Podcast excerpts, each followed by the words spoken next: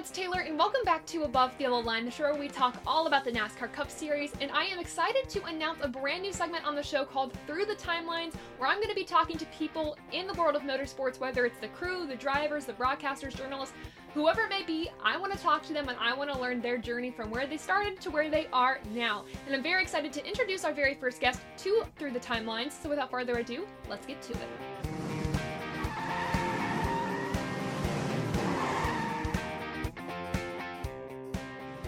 This episode of Above the Yellow Line was delivered by DoorDash. Get more to your door with DoorDash.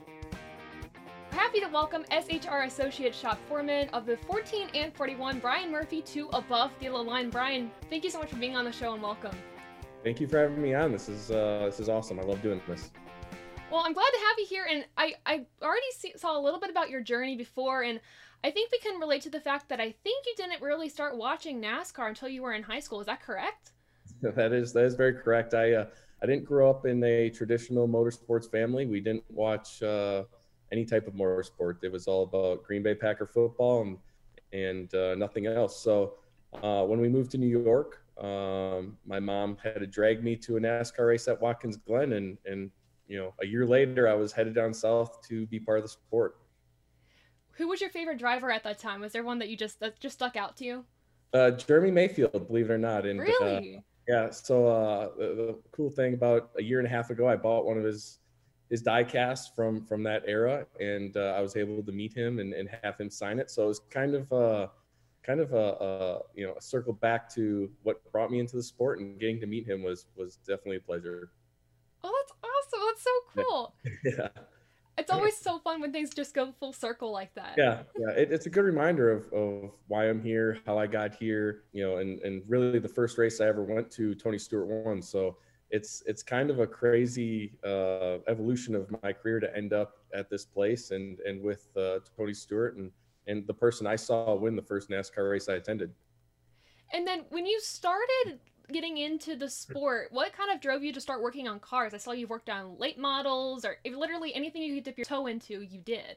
Yeah. So when I moved down here, I, you know, I, you know, 15, 20 years ago, there were so many people trying to get in the door of every race team and, and I knew nothing. I knew nothing about how to weld, fabricate. I wasn't a good mechanic. So I need to get my feet wet. I need to learn the basics. And um, I went knocking on doors, you know, believe it or not, and, and I ran across Mike Herman Jr., who is uh, the spotter in the Cup Series now, and um, you know, he answered the door. He said, "What do you know?" I said, "Nothing." He said, "Well, how much do you need to get paid?" I said, "Nothing." He said, "Well, come on in, you're perfect." So um, he really brought me under his wing. Um, you know, through him, I met Tom Pistone, and I was able to get a job with him at Performance Center, and that's really where I started to build my fabrication skills and and uh, learn the basics of what it took to, to build these types of race cars. After that, I, I was there for about seven years. After that, I was able to, uh, you know, bother some people and get in the door over at KBM. And, uh, you know, we worked for, you know, outside of KBM, it was kind of a Toyota deal where we built trucks for ThorSport and KBM. But um, that's where I really honed in my, um, you know, my fabrication skills. That's where you really, really started to get the artwork down the um, you know learn the tolerances, learn what it took to build these cars to to be you know race winning vehicles. So um, about three years after being there, that that kind of shut down, and, and KBM and Thor kind of went to their own in house uh, programs. And I was able to again just through word of mouth, word of you know networking, um, you know, be able to jump on over at Stewart-Haas Racing, and that was really my first Cup Series job, my first experience in the Cup Series, and man, what a what a ride it's been from from starting as a body hanger to um, you know to, to now with these next gen cars. It's been quite the experience. I wanted to ask you specifically about your role. Technically, I'm an associate shop foreman for the 1441. My background is, you know, as we talked about, based in body hanging. Uh, I'm not an engineer, but it was based, you know, on, on aerodynamics. So each each the teams kind of split up in two where you know you have the four and the 10 and the 14 and 41 there's a, a shop foreman and then you know for me I, I just i go to work every day trying to make his job easier and trying to make everybody on our side jobs easier. Right now with the next gen car getting information to these people as fast as possible so they can work um, efficiently and also produce uh, high performance race cars is is my goal. Whether it be um, you know just trying to do something they don't have time to do, trying to uh, take care of an issue, or you know maybe getting yelled at or made fun of, anything that can help make the process easier. Um, and as well, like I said, with my background in aerodynamics, I, I take care of a lot of the body side of things, the underbody side of things. Try to just make sure those those parts and pieces are tuned in and, and maxed out to NASCAR's uh, specifications. So um, every day is different. Every day creates a, a new issue. I, I, go in trying my best just to uh, be prepared, but that's that's part of it. It's, especially just any job in motorsports is is whatever you prepare for, it's going to find something that you weren't prepared for and uh, make you have to adapt to that. So. Um, yeah, it's it's a fun job. It's I love working with people. I, I love you know I, I try to I like to say I I know almost everybody at the shop and and I think that that plays you know a big part into to you know why I can do this role. And I saw on your Instagram page, I want to talk about your photography a little later, but you have a lot of pictures with trophies. Um, what's that experience like being able to be there at the track for those wins at Stewart-Haas Racing? It's it's it's been uh, you know it's been crazy. When I when I first started at Stewart-Haas, you know we won our first race. It was actually I think the anniversary was yesterday, and and I saw those pictures of Kurt winning at Richmond, and um, you know, to finally make it from in the stands to being part of a cup winning team and and and feeling that joy, man, it was it was something special. And, and even to skip ahead a little bit, to finally make it to victory lane with Tony Stewart.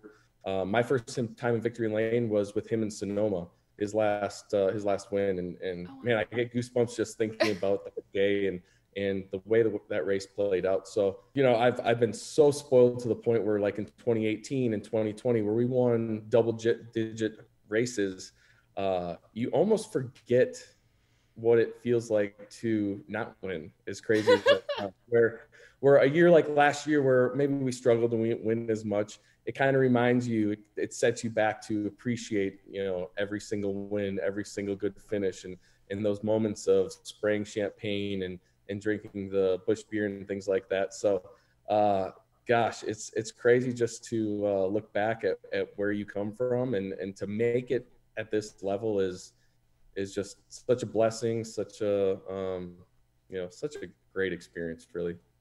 And you talk about having a lull in wins, and then obviously this year with Chase Briscoe winning, and just working on the working with that team itself. What was that process like at the shop? How were you guys feeling when he got that first win?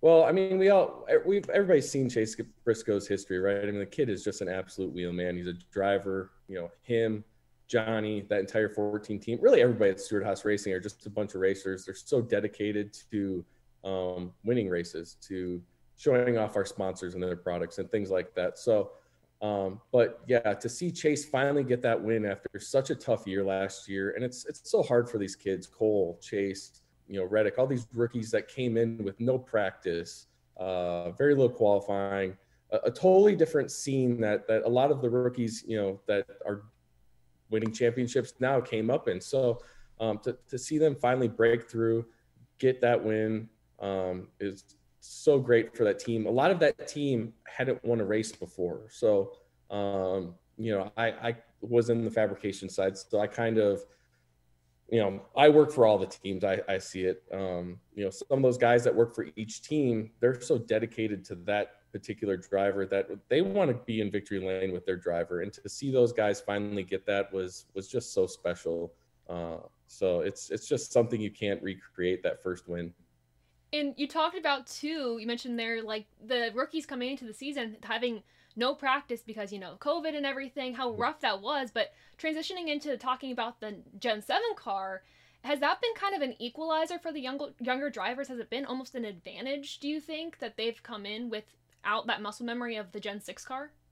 Uh, I definitely think it is. I think it's more an advantage for the driver side than it is actually the team side. The team side, our teams, they have so many good resources, so many good people that preparing a race winning car um, I'm not gonna say it's easy. That's not what I'm trying to say. But I think for to equalize everything, I think it definitely equalized the driver's side more.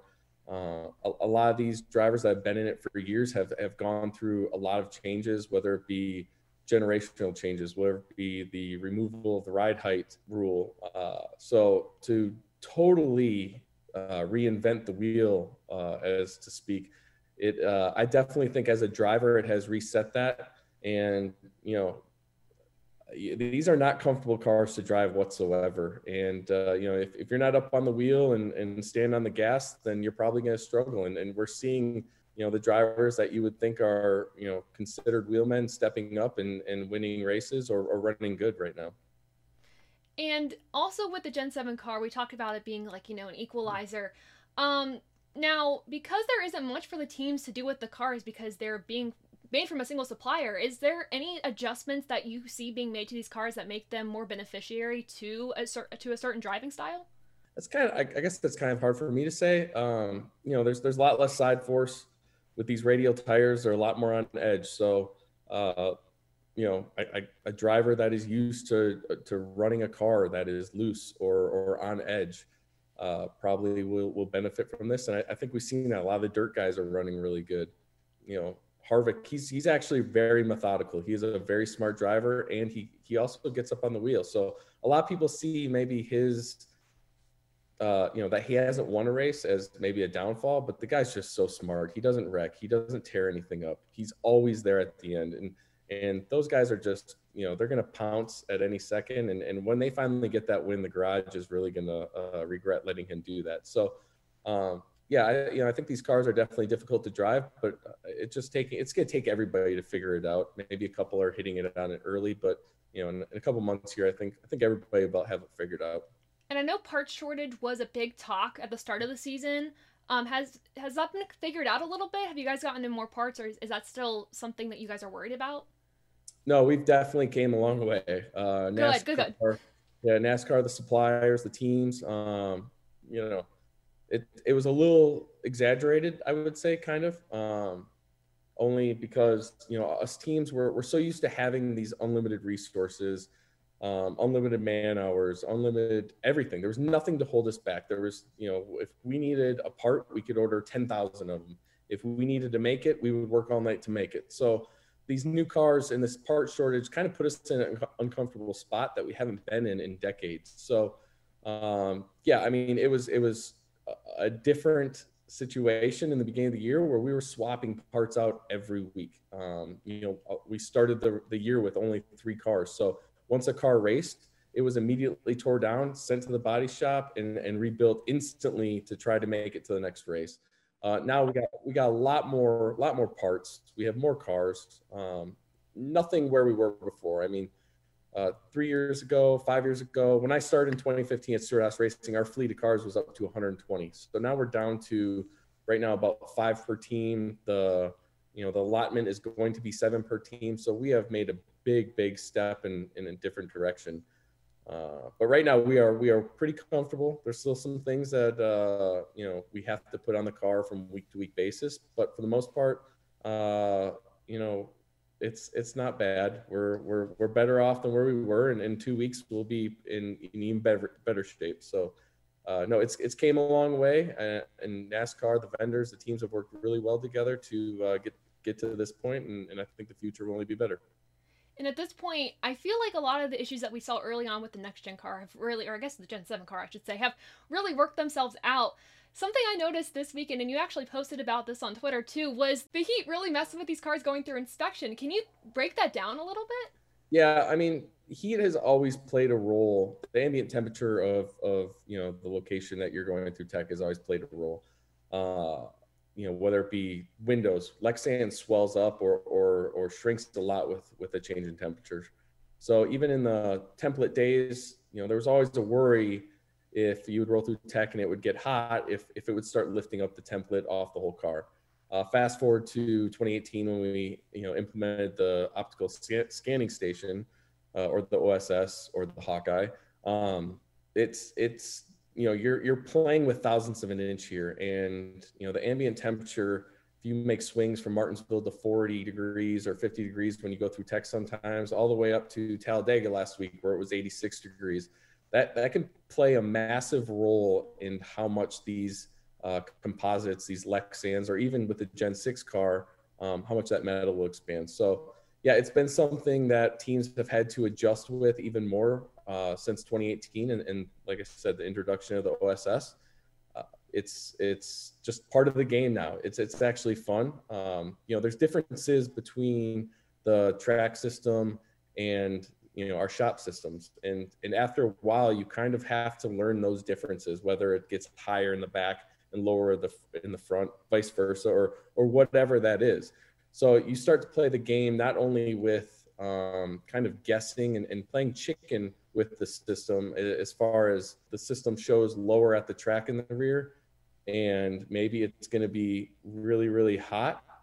Um, you know, you can kind of, or really, really cold, you can kind of set yourself outside the box at the shop where you would be illegal, hoping that when you get to the track, the temperature change, um, the delta change actually brings you back into NASCAR's box. So it's it's just kind of a fun little game that you get to play. Uh, NASCAR understands this. The teams understand this. Uh, it's just something that we need to educate the fan base more so that they understand that you know when there's a failure, it's not necessarily an egregious failure. Um, and and when NASCAR fails us, it's it's them doing their job. So. Uh, and, and also we're playing again with thousands of an inch. A change in ambient temperature can change anything. And and uh, yeah, it's uh, it's something we've seen for years, and it's it's it's just the fun fun aspect of of modern day NASCAR inspection. And going outside of inspection and going outside the cars real quick, um, you also have a photography hobby. I know totally out of left field, but what made you get interested in photography of all things?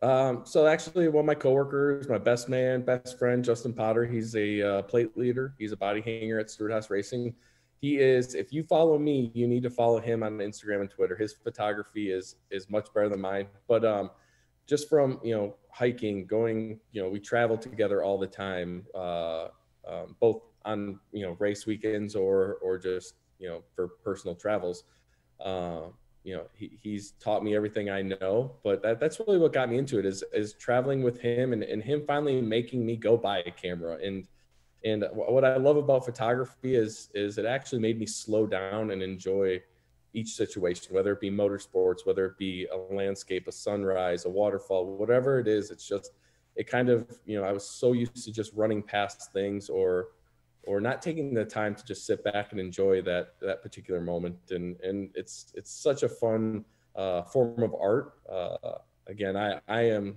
I, I love doing it, but uh, you know some of these guys are really good, and it's fun to see uh, the movement in NASCAR on the social media side, the marketing side, all these great photographers, all these great artists coming in and and uh, showing off their work. Is there a favorite photo that you've taken, or a favorite place that you like to take photos? Uh, so if it comes to racing, Sebring International Raceway, which uh, you know me and me and Potter just went to, that for some reason I, I never thought that place as flat as it is um, you know, would really put out the pictures and, and have the opportunity. But even as a fan, I mean, I have not gone there with any credentials whatsoever. It's been all, all the photos I post from Sebring are all as a fan with the ticket. And you can get up close and personal with those cars. The sun, uh, the sunsets are great there. It's it's just a phenomenal place to take pictures. Um, and then on the landscape side, uh, the Appalachian Mountains over here in North Carolina are just incredible. Uh, uh, you know, Roan Mountain and Grassy Ridge Bald are a lot are a place where we wake up at two o'clock in the morning and we'll drive out there and, and, do a, a, in the middle of the night hike and, and wait for sunrise. And that's that's just such an awesome place to take photos of uh, sunrises or you know the animals or or just the scenery of the southeast. I will say I've seen your pictures that you've taken of the IMSA cars. I think. Yep, yep, that was gorgeous. Yeah, gorgeous. Yeah. I love them so much. yeah, it's uh, they're they're fun to take pictures of. They got lights. They're they're cool looking. Um, you know, it's it's a little bit different. The road courses give a lot more opportunity to take some uh, you know creative pictures, and uh, I, that's one thing I love about NASCAR and the schedule nowadays. Is I love road course racing. I love stock cars on road courses, and uh, you know on the photography side, it, it allows for a lot of creativity. So I always get excited when we go to a road course to see what kind of pictures the photographers and what kind of content the uh, um, social media people come up with. And then speaking of photos, I would have to say, in my opinion, this is this is like not biased at all. SHR has some of the best paint schemes on the on the docket this season. Just my opinion, they really. I already have my Mobil one, um, Har- Harvick one, like ordered diecast. I have it done. Is there a your favorite paint scheme? Do you have one so far this season? Um, yeah. So I, you know, I gotta give credit to uh, Derek, our graphic designer. Um, you know, it's it was such a tough deal. And I didn't like the the change of, you know, the number placement. yeah. Yeah, I, I wasn't a big fan at first. I, I didn't like it, but um, you know, for us, I think I think our graphic designers, I think the you know our marketing team, I think they just came out and they came up with kind of a unified uh, template. So uh, you can kind of see in, in a lot of our cars, you know, a, a distinction in, in kind of uh, design where logos are placed and things like that. And I think it was just a slam dunk idea. Uh, they've really knocked it out of the park on, on almost every single aspect of this of this new layout. And um, yeah, no, I have a couple favorites. Uh, you know, I love the new Haas Haas scheme. Um, the Mobil one, I, I, you know I wasn't a big fan of the flames in the past, so to finally get that that uh, the red Pegasus back and that that white scheme and, and that Beautiful. clean look, I, I yeah, I think it's just such a clean looking piece. Uh, I I can't tell you my favorite scheme um, because I think it's going to come out here in a couple weeks. Uh, it's going to be on uh, Eric's car, and that's all I'll give you. It's it's uh, we're we've done a lot with the metallics. We we print a lot of our schemes. The GearWrench car, love that car. That that that orange that just hits that light is is because of us printing on actual silver, a silver um, uh, material opposed to just white material. So that's where a lot of our pop comes from on the Busch Light car, on uh, GearWrench, on the Haas Automation car. And so we're actually doing a metallic type scheme, but oh.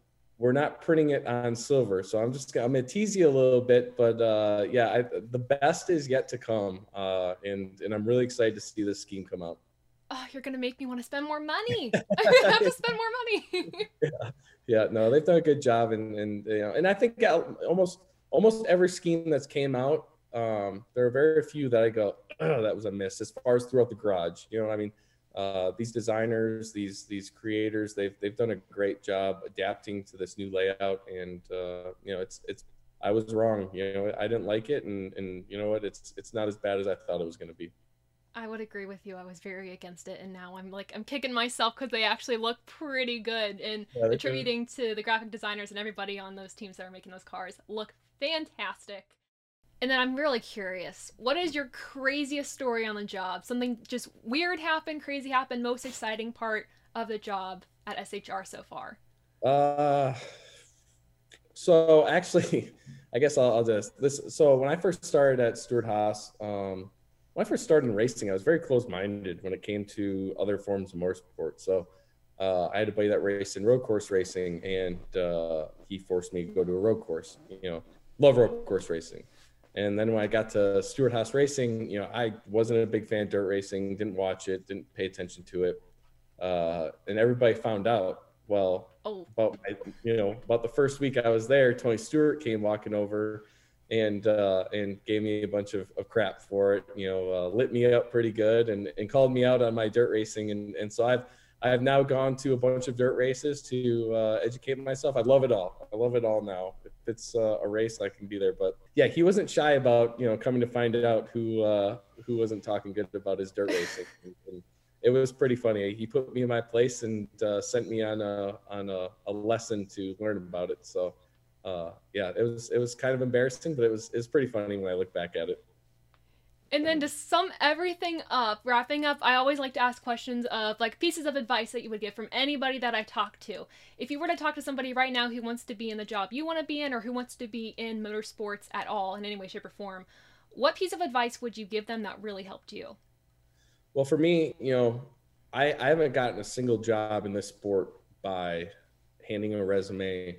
Really, it's it's been all networking. It's been all through word of mouth. It's been all um, you know people coming and finding me or or you know I, it's i've been very fortunate to run across amazing people in the sport work with amazing people uh, like i said mike herman jr clay rogers uh, matt mccall uh, buggy pletcher you know all these people you know they are they are what grew me into who i am today and and you know the relationships you build in this sport are going to carry you farther than you expect. And and so regardless of what you think you know or what you do know um, if, if you have a bad relationship relationship a bad attitude or you know poor work ethic that's gonna that's gonna you know transfer farther than you can even imagine and that that will end your career. So um, you know networking is the biggest part of this sport and uh, you know working hard and, and showing who you are and and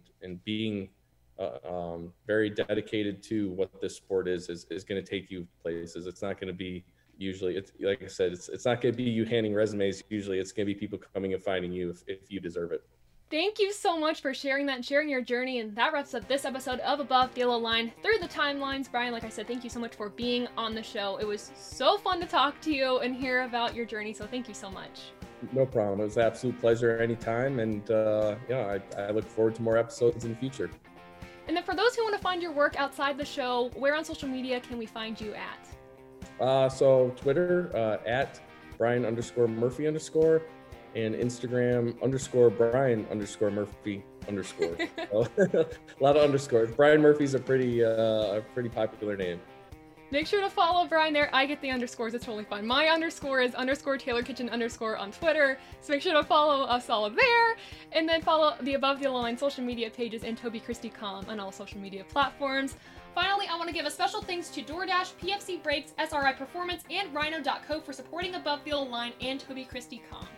They're all linked in the description below, but before you do that, make sure to like this video, subscribe to the channel, share this with your friends and family, and thank you all so much for supporting the channel, and until next time, we'll see ya.